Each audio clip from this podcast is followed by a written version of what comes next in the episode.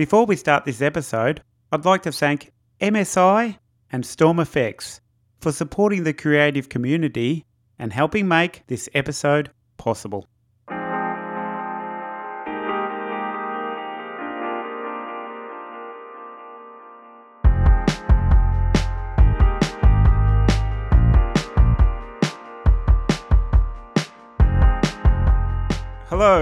My name's Matthew Packwood, and welcome to Masters of Motion. Each episode, I'll be talking to some of Australia's and New Zealand's leading motion design, animation, and visual effects artists. Today, I'll be chatting with legendary creative director Diana Costantini. Diana started her career in the 80s at Channel 10 Brisbane where she developed her passion for design and post production. In 1994, she became the creative director of XYZ Networks, where she developed and launched some of Australia's leading and well known cable TV broadcast brands. Diana also had a successful stint as CD at Global Media Holdings in New York. In the early 2000s, Diana launched her own design agency, Tactic Creative, which was highly successful over 12 years and won many awards. For nearly a decade at the ABC, Diana has successfully creative directed an epic stable of well loved brands.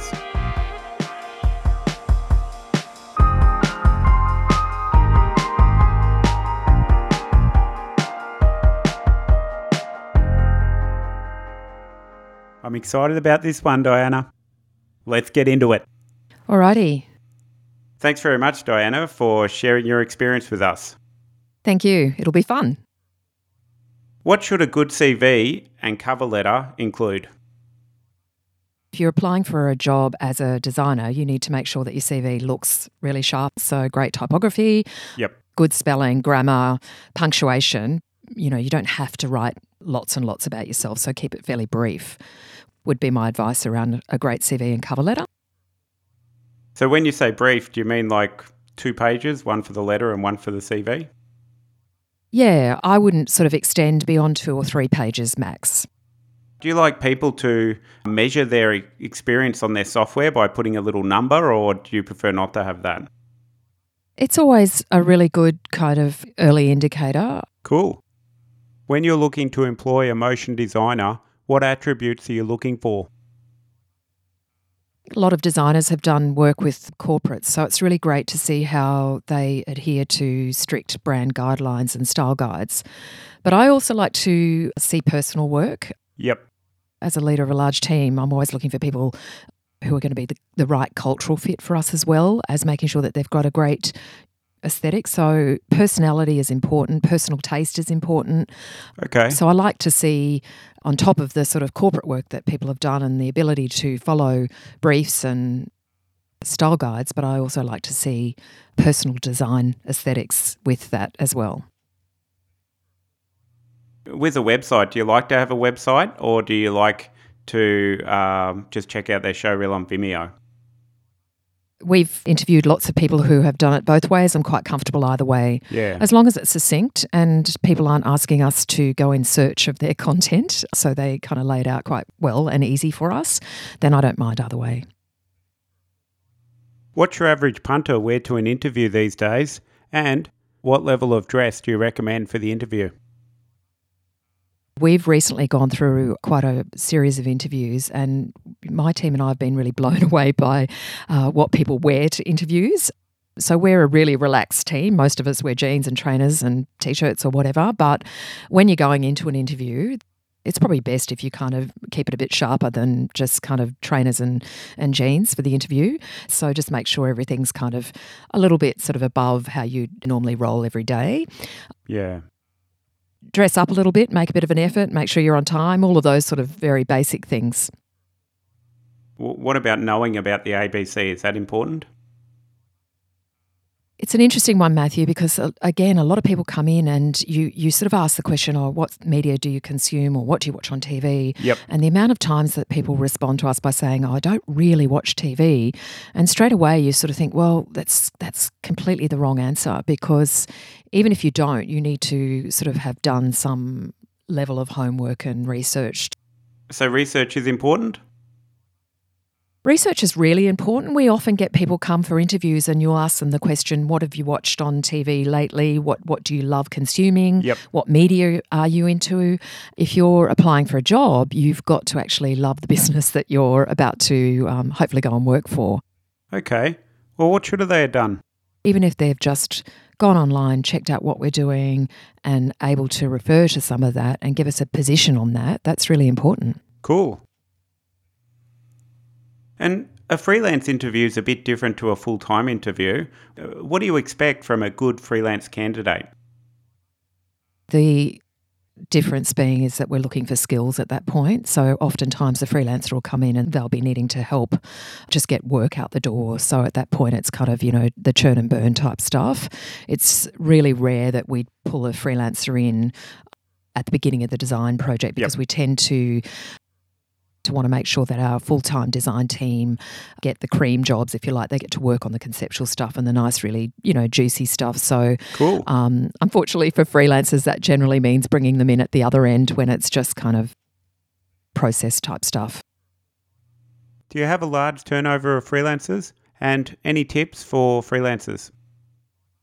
Well, we have uh, quite a good database of freelancers now that we've built up over the years across all areas of design and production. So we usually hit up the, our preferred suppliers or, or freelancers. Yep. So we know who we're working with most of the time. The tricky thing for any studio, I think, is uh, people being available when you need them to be available. And obviously, if people are really great at what they do, they're generally booked. So it's sort of having a really great sort of timeline and a producer on the project who can say, okay, well, look, he's booked now or she's booked now, but let's get them in at this time further down the track. Yeah. So um, we tend to go back to the people we know if we can to ensure that we get the job done.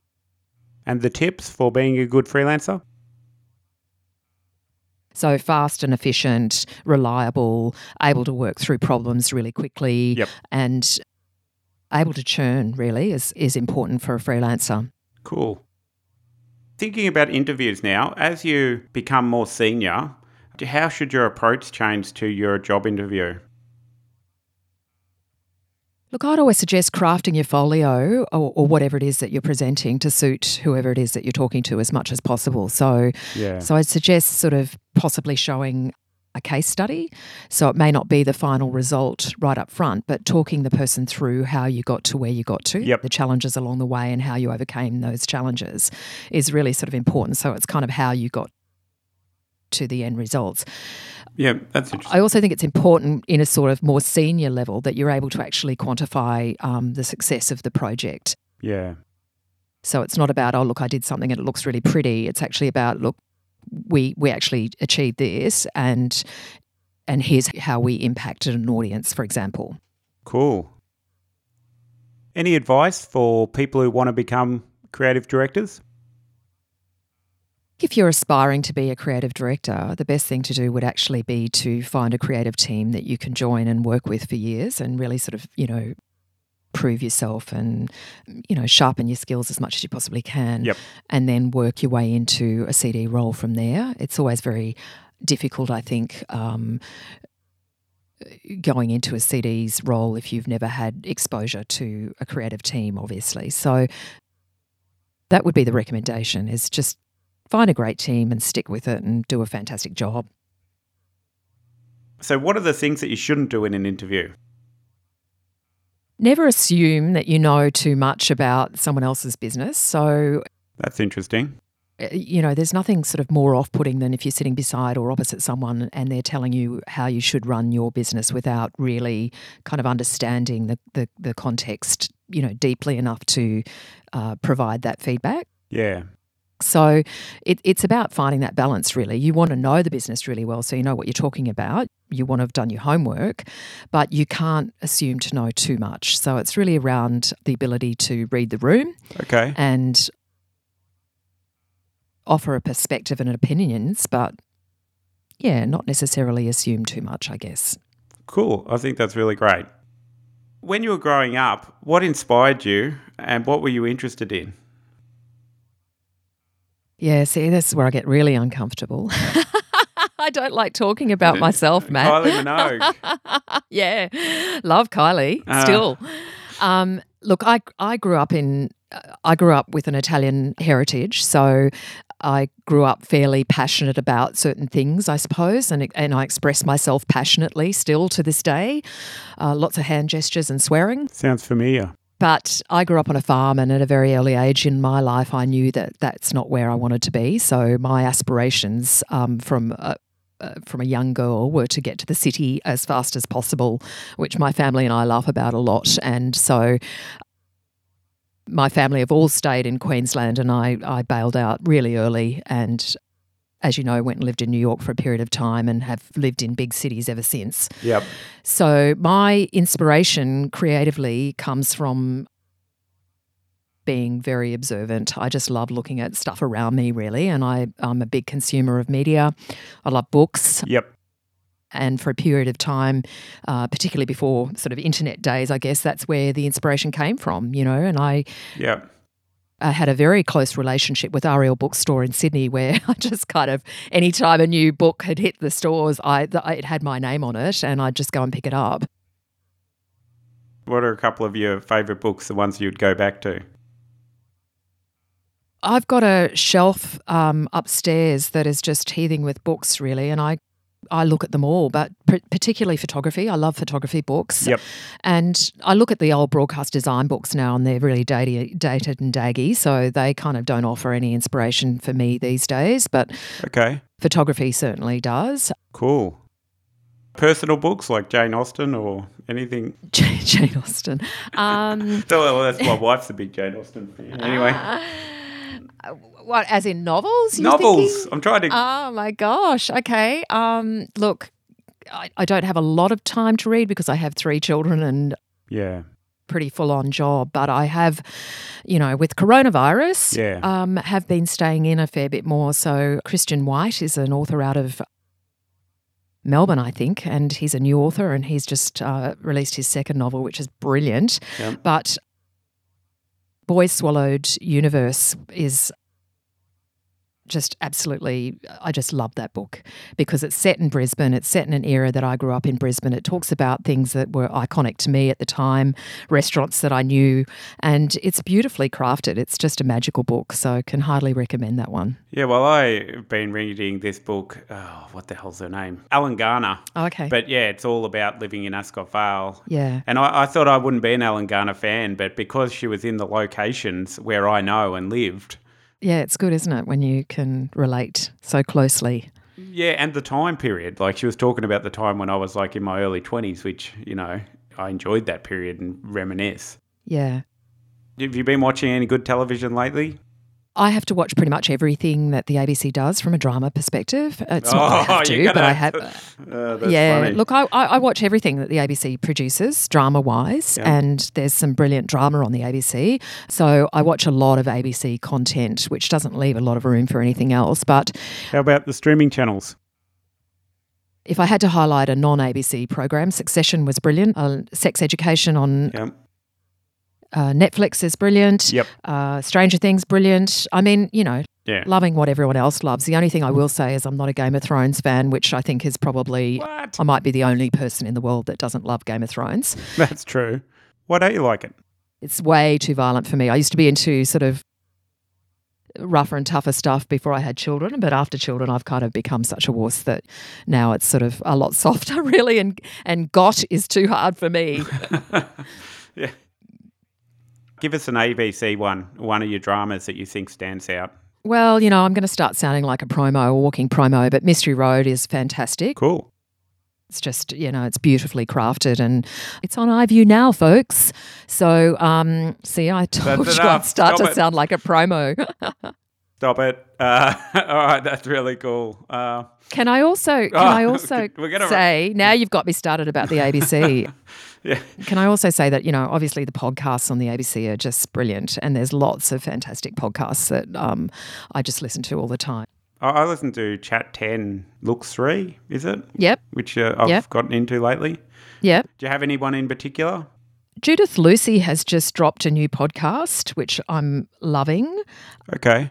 Overwhelmed and Dying, it's called, and it's really good. It's quite funny. Yep. And I also listen to sort of, you know, media, design podcasts. So A- any just ones you could rattle off your head?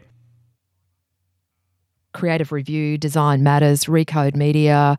Uh, yeah, they're just a few that I really like. TED's always good for a, a listen.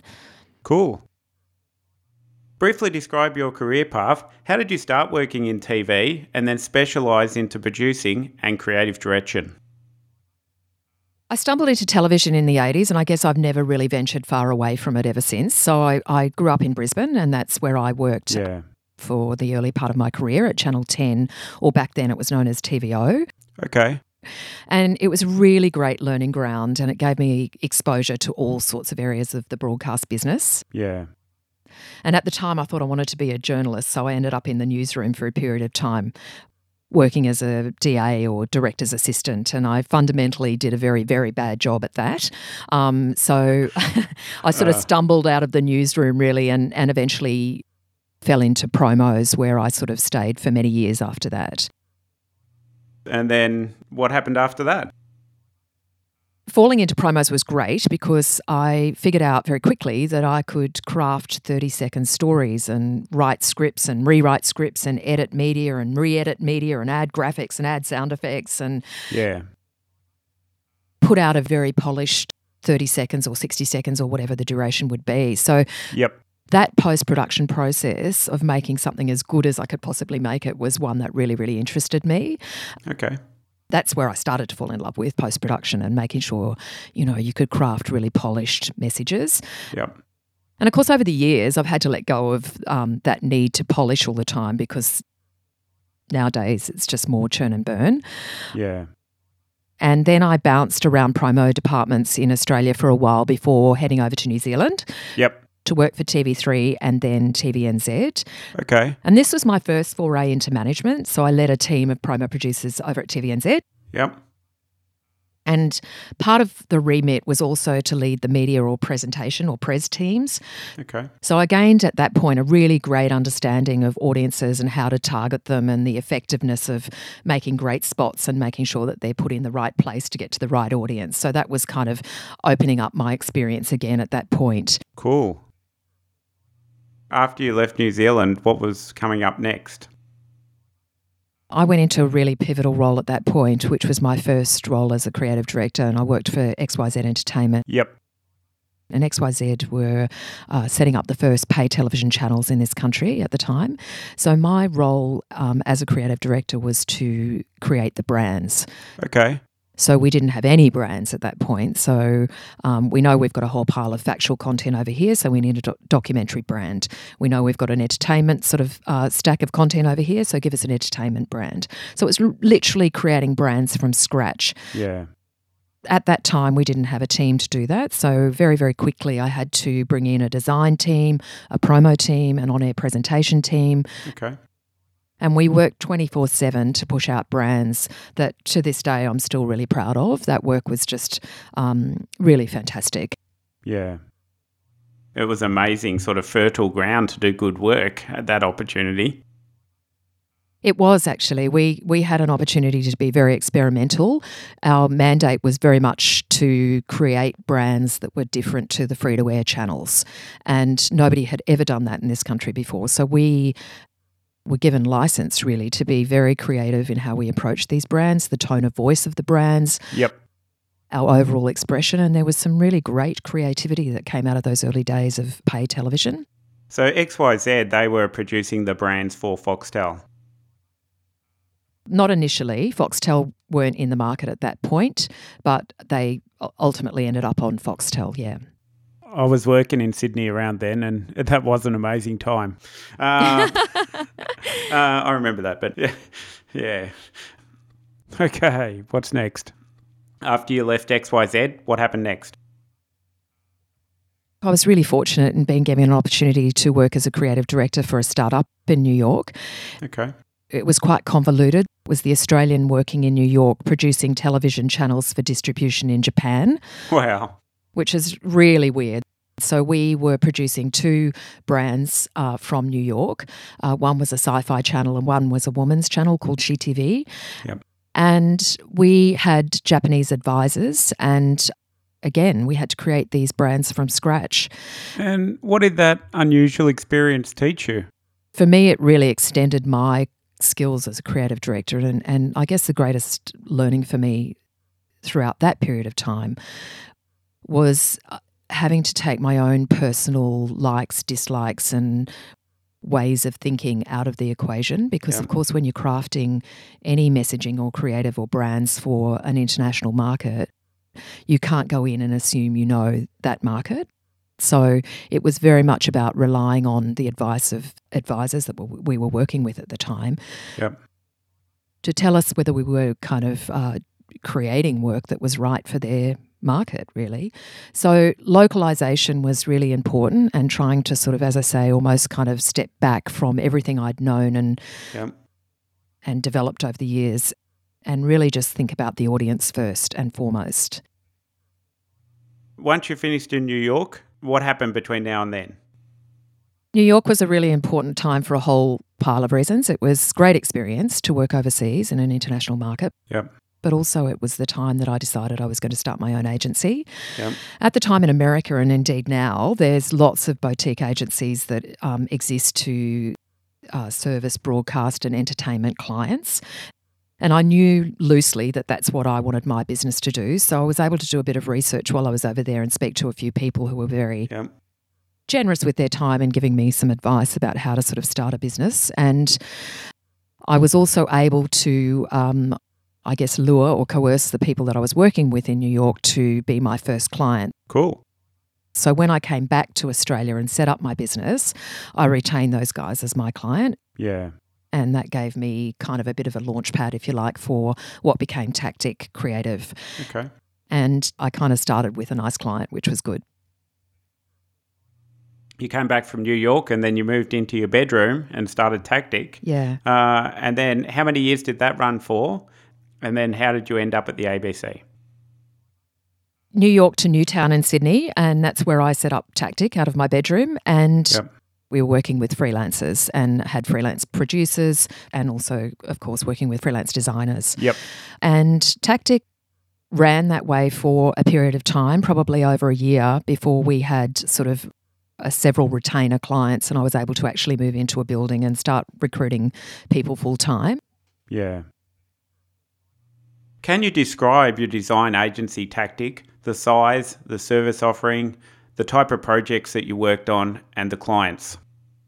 Tactic offered a 360 agency style service for entertainment industry clients, so mainly broadcast clients. And our services included kind of planning and creative development of new shows or content or key art for new shows, for example, broadcast design, branding, print design, digital design. We also cut trailers. That was a big part of the business. So promos and trailers and campaigns for launches. Yep. But in addition to that, we did sort of strategic planning and marketing for clients as well. What about your NG work?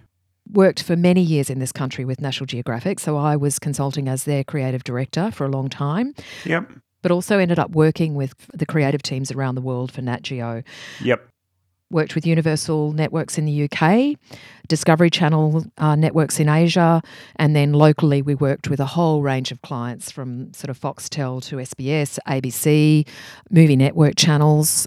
At our peak, we had quite a broad range of clients and we staffed up as we needed to, but we kind of ended up having about 12, I think, full time employees yep. at the end. And then we sort of staffed up as we needed people beyond that. How long were you running Tactic? Tactic ultimately ran for 12 years, and I ran the business for 10 years, and then I moved across to the ABC after 10 years, which was a really difficult decision to walk away from your own business. Yeah. Um, but it was also a really exciting opportunity that I just couldn't let go. Could you tell us a little bit about how you got the job at the ABC? We were asked to pitch for ABC 3, which was their tween channel, and I think they asked about 17 broadcast design agencies in Australia and around the world, in fact, to pitch for this business. So Wow. I came back and said to the team at Tactic, if we're going to take this pitch on, we really need to give it our all. And we did. And as you know, pitching when you've got a small agency is really tricky. It's very, very expensive and there's no guarantees. Can I just jump in there and say, Mm. like, it, don't you think that's outrageous that they asked 17 people to pitch? Were they paid pitches for those 17? They were not paid pitches. And the answer to the first question is yes. I feel like having been on both the sort of agency side as well as the client side, I have a lot more respect for the agency side of the business. And I would never, as a creative director, ask that many people to pitch ever. Yep. It's outrageous and I don't think it's fair. And pitching is so not only stressful, of course, but it's also financially not viable for a lot of small businesses. So, And uh, the the margins and the the size of the budgets in broadcast design are just so small that pitching and getting smaller. pitching seemed outrageous to me. And in the end, I like just stopped doing it altogether and changed my complete approach to that, which I've talked about on other podcasts. A lot of design agencies at the time in Sydney had decided that they weren't going to uh, do free pitches anymore. And I remember the time when we all got together and had a chat about that so that we could actually just say, okay, well, here's a benchmark. Yeah, Um, if we all kind of stick to that, then that's going to be the way forward. it's a real shame that didn't keep going. Yeah. Of course, you only need one or two that don't do that, and it sort of all falls apart. Yeah, that's a bugger. Um, but the American companies, interestingly, because we were at the time also being asked to do uh, pitches for branding jobs in the US as well as the UK. Yep. And they would always give you what we would call sort of pizza money. So, you know, you might get a grand or whatever it was that would only cover your kind of takeaway. Yeah. But, you know, when you're working 24 7. But at least it was actually saying, look, we, we're respectful of the process that you're going through. And here's a little bit of dough to help you out. Okay. So we got to a point in the end where we just thought, you know, most of the time, we're not going to go for this. Yep. But the ABC3 opportunity was just such fun for a start because it was a tween channel. So it was kind of appealing to 12 year olds, I guess. And we really wanted to go for it. Yeah. So what happened? The end of this story is that we won the business and we worked with them to bring this brand to life. And even now, I look back at those days and that work, and I just think it's the best work that we ever did as a, a broadcast design agency. Cool. It also gave me the opportunity to be offered the role at um, where do I work, Matt? At, uh, at the, to be offered the role at the ABC. thank you. Yes, it gave. Me. Uh, So the woman that we were working to at the time was on the cusp of retiring, and she took us all to lunch at the end of the project, and she sort of tapped me on the shoulder and said, "Do you think this might be something you'd be interested in doing?" yeah. And I hadn't literally thought about moving out of tactic at that time. Okay. But having said that, I had always watched the ABC, always been a fan of the ABC, and always sat on the couch saying, I'd love to get my hands on those brands. I'd love to work at the ABC and do something with those brands because Yeah. I just wanted to sort of get in there and have that opportunity. So it was a very exciting time. Was there any other projects in your career that you've thought were particularly satisfying and enjoyable? Another really exciting project that we were given the opportunity to work on at Tactic was pitching for some business in India. We were given, we were asked to pitch alongside uh, three businesses from the UK Yeah. To launch a general entertainment channel in India, and it was with Turner International, and they paid a pitch fee. Yep.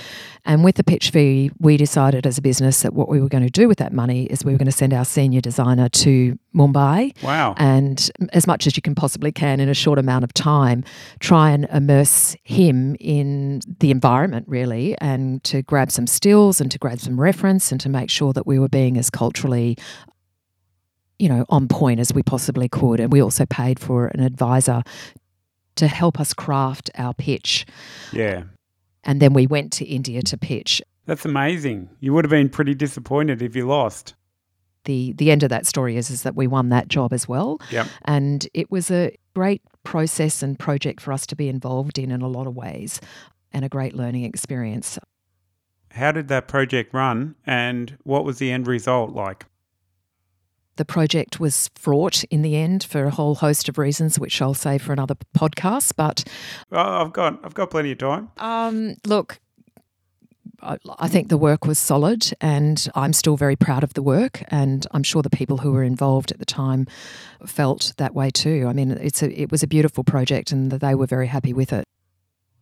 Do you have that stuff that we can put up online? Sure. Cool. All right. Well, I'll put that stuff up online. That's really good. I'd just like to take a quick break, Diana, to thank our sponsors. Okay. We'll be back in under a minute.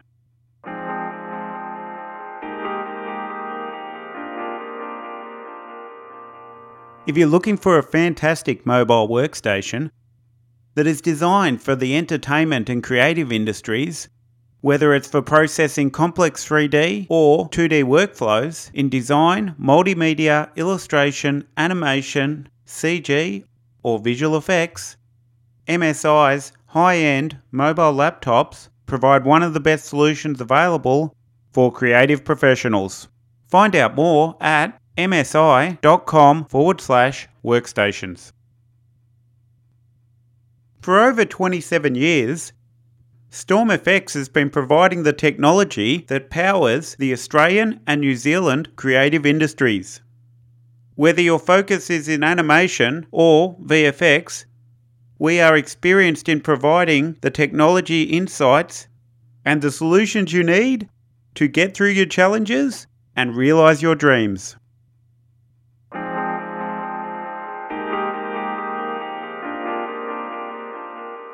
All right, Diana, let's get back into it. Alrighty. Have you had any failures in your career and what did you learn from them? When I started my business, I went into it um, very, very passionately, as you do and you need to do. And I probably didn't have the business savvy that um, years later I wished I did have. Yeah. So uh, I think you start a business um, for all the right reasons, but perhaps not with the view that you're going to sell that business at, at some stage along that journey. Yeah. And had I have gone into the business a bit savvier, I probably would have set it up slightly differently so that I could have made some dough out of it really in the end by selling it as opposed to I mean I don't think you walk into a business and you keep it going for 12 years with the intent of closing the door and walking away Yeah. and that's quite a heartbreaking thing to do and it's still and it still breaks my heart that that happened and that was the outcome and we certainly had staff at that time that we had to let go and Yep. and nobody wants to do that so i probably just didn't have my shit together in that that sort of earlier stages of of really figuring out where the business needed to be what it needed to do to get there Yeah.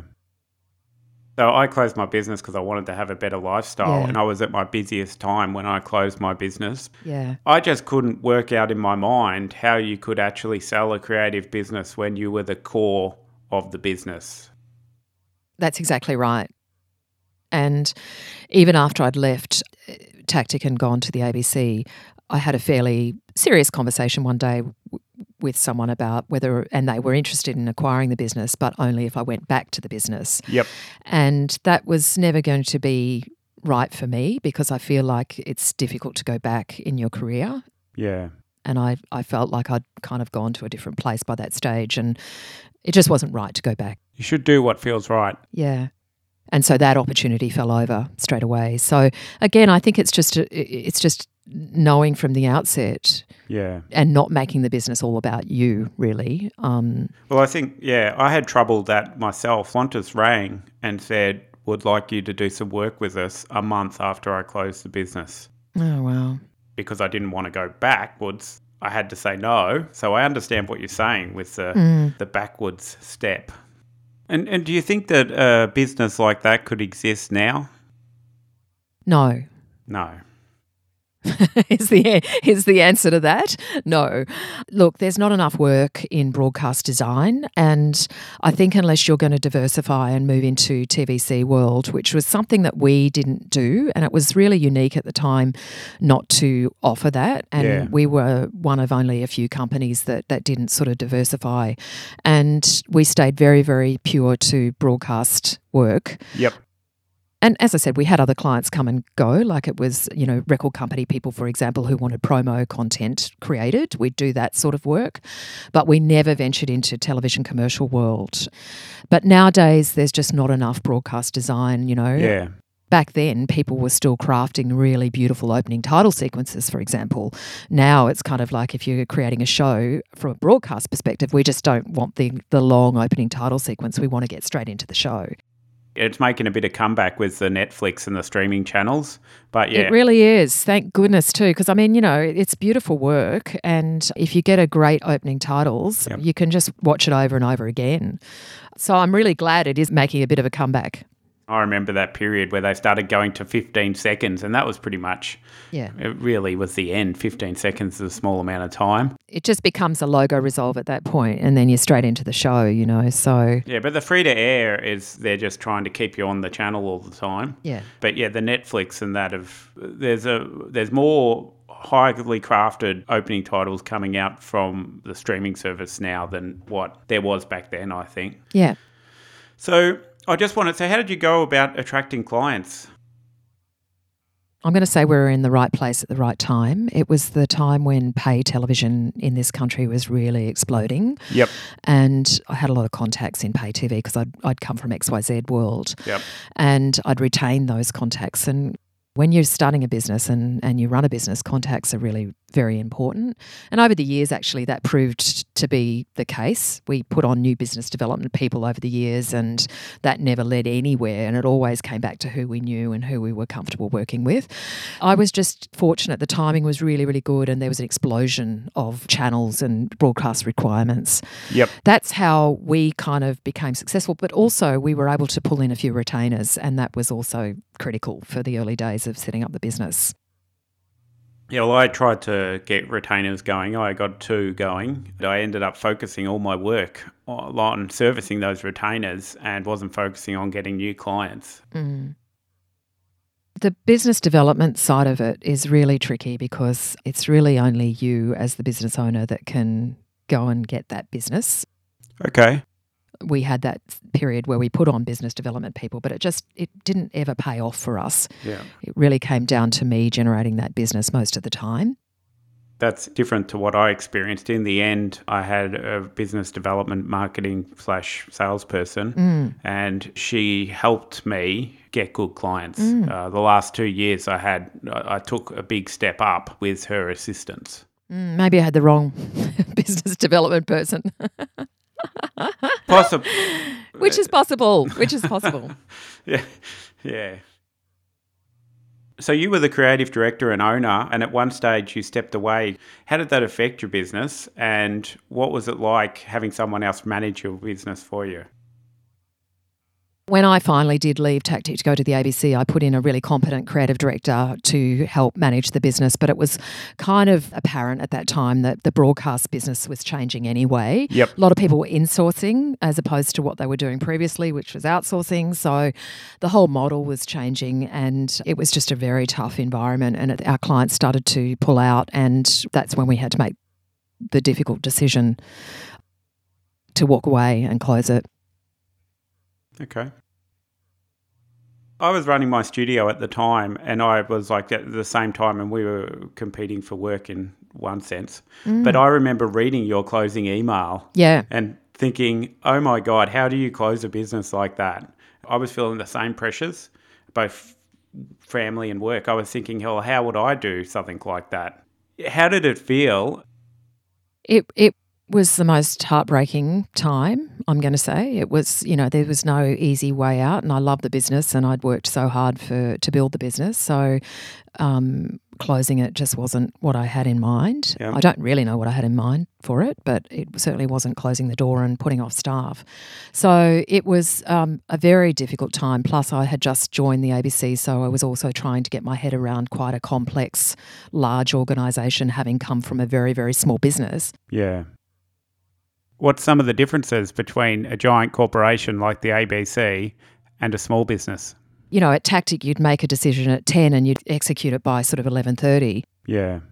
At the ABC, you kind of make a decision and, and things take a very long time to actually action. So I had a lot to learn at the ABC when I first went in there, and I had to give it my full and undivided attention. Yep. It, it didn't make it easier, but I just had to get on and, and do this other thing that I'd already committed to. But it was heartbreaking. It was really a, a very difficult time. I sort of felt sort of numb for about a month or two afterwards. Mm. Yeah. And then after that, I started feeling really good about my decision. Yeah. So, any advice to people who would like to downsize or close their studio on maybe things that you didn't do correctly or you, you would do better if you did it again? There were other businesses closing at the time, and I think they didn't do it particularly well. There's no nice way to do it, but I think the only thing you can try and do is is be fair to the team and kind of be as transparent as you can possibly be. Yeah. And that's what we tried to do. Yeah. It's not easy though.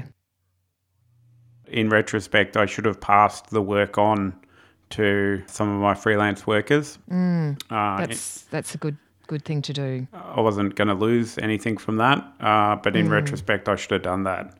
Hindsight, eh? Yeah, yeah. You seem to really work hard throughout your career. yeah. I imagine you would have took a lot of time off work when you had children. I didn't really step away for very long, Matthew. I, um, in fact, many people tell the famous story of uh, I was still emailing while I was in labour. So I had my babies and I kind of went straight back to work afterwards. Um, so I worked throughout that period, but because I owned the business, I had that flexibility of taking babies with me and all that sort of stuff in, in doing that. That's great that you had the flexibility. Uh, I remember the first one, I uh, went back to work straight away, but on the second one, I took three months off, which was really cool. Mm. So, what's the hardest thing you had to learn to progress your career? I've had to change the way I operate personally, and probably in the earlier days, I was a little bit harder uh, to work with. I think that's fair to say. Most of my team who are still with me from the early days, a lot of my excellent uh, executive team have stayed with me, thankfully. Cool.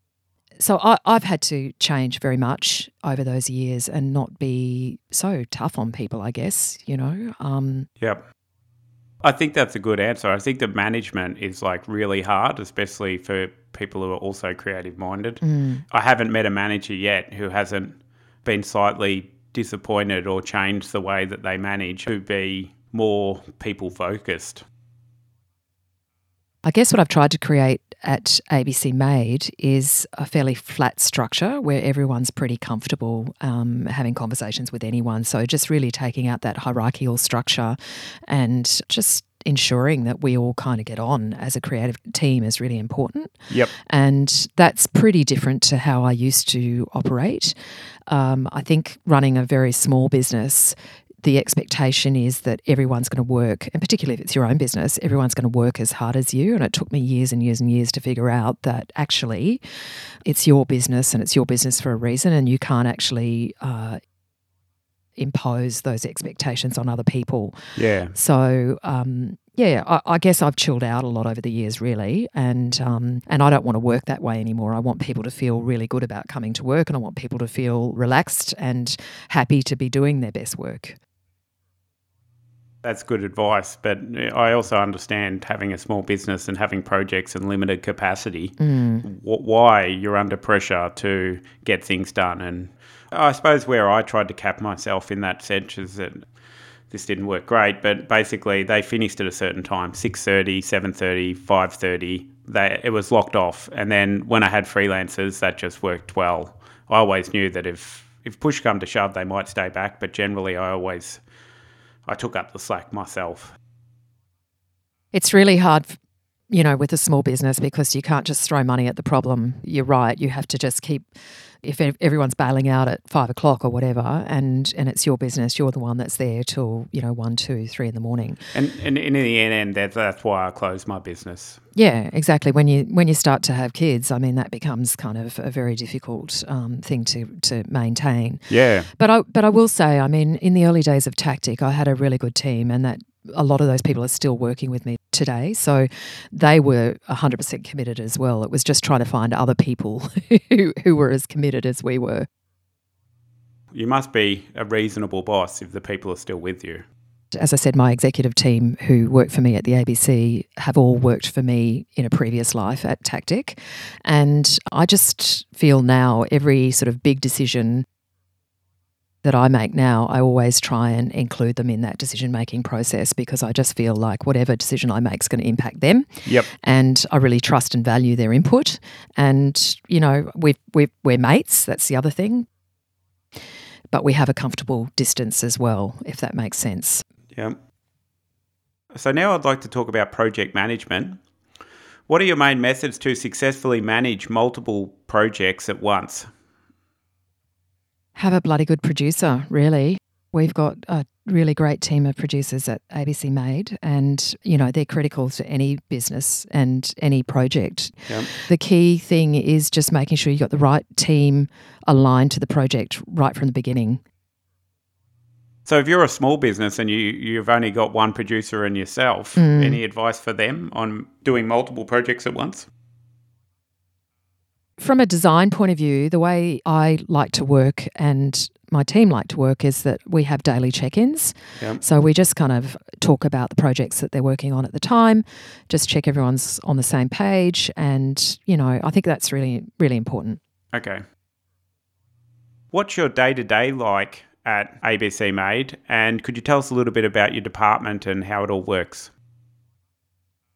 I actually started at the ABC as head of marketing for the ABC, so working to the marketing team. Yep. And I was able to sort of negotiate at that time to take on the all the design and promo team within that marketing role. Yep. And that was kind of the criteria for me in going into that marketing role is that I, I kept all the creative. Yep. And then over the years at the ABC, I was able to propose ABC Made as an in house agency model because more and more we were doing work across the business as opposed to just the broadcast work. We were also doing radio work and work for our commercial partners, etc. So Yep. we set up Made to service the whole of ABC in terms of our creative requirements.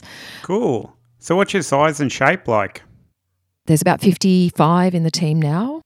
We're mainly in Sydney, but we've also got people all around the country, and they tend to be the radio promo team that are based in radio stations around the country. Yep. So it's a mixed discipline like broadcast, print, motion designers, production people, promo producers. Yeah, So, you're basically doing the design for the ABC for all their different platforms and uh, marketing. Yeah, so branding, design, marketing assets, that sort of thing. We don't touch anything in the shows themselves, Yep. but we kind of also do the tone of voice for channels and create all the bits and pieces for that doesn't sound very good, does it? Bits and pieces. Yeah. yeah. create all the branding assets for all of our channels and products and services. Cool. All right. I now want to talk about selling your ideas. This can be to another colleague or to uh, like senior executive. Yeah. So, what do you think are the most important methods when you're presenting and selling your ideas? I think it's important to acknowledge that it's never going to be a one size fits all. Yeah. It's uh, really about knowing the people that you're trying to sell to. So prepare, prepare, prepare, of course. Yep. But I have to say, I still find this stuff slightly tough because if you show work that's um, very much at its infancy, a lot of people can't really visualize where you want to take that work and they get quite nervous. Yep. But the flip side is if you show work that's too developed, there tends to be a nervousness around not taking people on that journey. So it's really about finding that middle ground and knowing who it is that you're pitching to Yep. and whether or not they can visualize, whether or not they're going to to not be able to do that and then sort of really understanding that and crafting your presentation accordingly. Do you think that images sell ideas better, or do you think that verbal or written, which area do you think is the most important? imagery is always really critical to getting the idea across. You know, the way I would tend to work is to get style frames, and that way you can quite comfortably say to people, this isn't really how it's going to look. This is just an indication of the tone or Yep. look and feel generally. Imagery is really important. How do you usually sell the idea verbally? What do you think are the important things in communicating your ideas? I think it's pretty important to be flexible and again know who your stakeholder is or who you're selling to. Yep. You know, if I'm 100% behind the idea and I know that it's a really great idea, then I'll fight for that idea. If I'm a bit wobbly, then I'm happier to sort of abandon it and move on. Yeah. But if, for example, we're trying to get an idea across and an actor's involved from a show, for example, so it might Yep. be that we're going to shoot a promo or we're going to shoot a piece of key art with that person, it's really critical that you get them engaged on board, loving the idea before you get to the shoot date. Yep. Because if they're not kind of loving it, you're not going to get the performance you need. And there's nothing worse than having a grumpy kind of actor who doesn't want to do what you kind of need them to do. Yep. You just have to be pretty flexible when you're trying to get your ideas across. When it comes to design, if you've got like a really, if you've got a really great design that you think spot on for the brand and spot on for the marketing, and you get a bit of resistance, how do you try and convince them that it's the right fit for their brand? I think the role of creative director is to try and look at things a bit more holistically. And I think the challenge is that you often get briefs where people are only looking at their whether it's a 30 second spot or it's a piece of key art or it's a you know book design if we're working with our commercial partners for example Yep. my role is to really look at how that fits into the whole portfolio that we own and we have and to make sure that it kind of all adds up to an abc experience Yep. so there is sometimes a bit of a conflict there because um, other people aren't thinking about that. And my role is to try and sort of suggest this is how it has to fit within the bigger picture. Yep. So it's really around having those conversations with people. And that's something that we do every day at the ABC, by the way. I remember those conversations when I was doing the ABC Paralympics. Oh, yeah. Do you remember coming in on that phone call and saying we weren't fitting the overall brand correctly? Oh, okay. Did I? Oh, gosh. Sorry. and um, uh, you you wanted it more edgy, and I, I like I rang the illustrator and said more edgy, and he said excellent. Uh, yeah, well, that's a good brief to get, right? it's a bit of a daggy word these days. But yeah, I mean, we spent a lot of time sort of establishing the brands, and what we need to do is make sure that the content that feeds those brands are somewhat aligned to that brand. well, I think that in the end, I think you left us at that period, and then we went back to the people who were managing the project under you, Mm-hmm. and we ended up pulling it back some from where we ended up going. Yeah. But in the end, it made it fit the brand better, but it also made it more edgy as well. So the revisions generally revisions improve things and, and those revisions did improve the end product, which was really good. I don't think you always get that right either. Sometimes you can go through that process and make the revisions, and then you think, oh, actually, we need to kind of go back a little way here, you know, and meet somewhere in the middle. So I think, again, it's just about being flexible. So that project was a bit of a committee discussion. We had multiple stakeholders. When you're going to a committee or a group of people who are stakeholders, uh, mm-hmm. how do you try and get across a good idea and keep them going forward? What are the methods that you use to sell ideas to groups of people? Creative is really challenging. It's like putting a pinata up and asking everyone to have a whack at it. And what inevitably happens is it'll it'll start to fall apart. The, Yeah. the more people who whack at it, it'll kind of you know, the pinata will break. Yeah. it is my role to some extent to try and keep people on track, and everybody does want to say, and particularly when you work in this world, there's a lot of passion involved. Yeah. If someone's crafted a project, might have taken them five years to create a piece of content, for example, they're very invested in that content, and you need to sort of make sure that they that you're not just closing down that conversation because that's never going to work for anyone. So it's about taking it on board, but trying to make it work with what we need to get out of it as well Yeah. it's not an easy process. But again, if you've got that idea of where you need to get to, then you just sort of try and navigate as best as possible to get to that. And I don't think I've got the answers and how to do that properly. Every every situation's a different one. it's not just you, it's ad agencies now, and they do revisions. Like, revisions are often done now by email with the agency, the brand, all sending you emails. Yeah, I really have a problem with that. I feel like it undermines the craft in many ways. I always prefer to have, if there's feedback coming, it'd be really great to talk about that feedback. Yeah. and if possible to make sure that whoever's giving that feedback is sitting with the person who's cutting the promo or doing the design or whatever it is so yeah just sort of that feedback by committee by email is really too harsh. Yeah, well, it's also a nightmare for sound engineers and people like that because the old days you'd get them all in, they'd all sit there and the decision would be made and the project would end. Mm. So it tends to drag projects on as well. Yeah. When it comes to being a creative director and a leadership person, what are the most important qualities that a creative director needs to have? You have to personally be into media in a big way. So you have to sort of understand what people are responding to and what's happening in popular culture. And emotional intelligence is really important. Yeah. And um, there's this great kind of ongoing dialogue around art versus science or gut versus data. Yeah.